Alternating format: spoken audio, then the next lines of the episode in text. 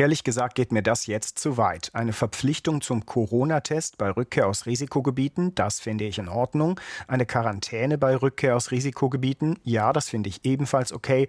Aber eine Vorabmeldung, wenn Leute in ein solches Risikogebiet hinfahren wollen, das ist mir eine Umdrehung zu viel. Der Staat soll demnach vorher wissen, wohin seine Bürger reisen wollen, mit der Begründung, dass der Infektionsschutz das erfordern würde.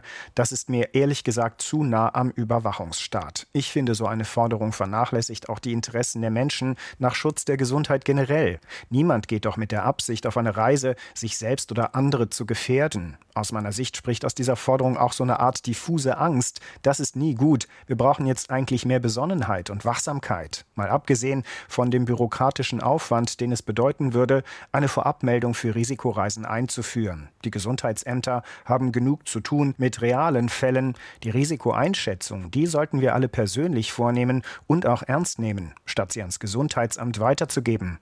Das Bundesinnenministerium sollte an die Eigenverantwortung der Menschen appellieren, so wie es der Gesundheitsminister tut. Wachsamkeit ja, aber keine Panik, das sollte der vorherrschende Ton sein und bitte keine Überwachung.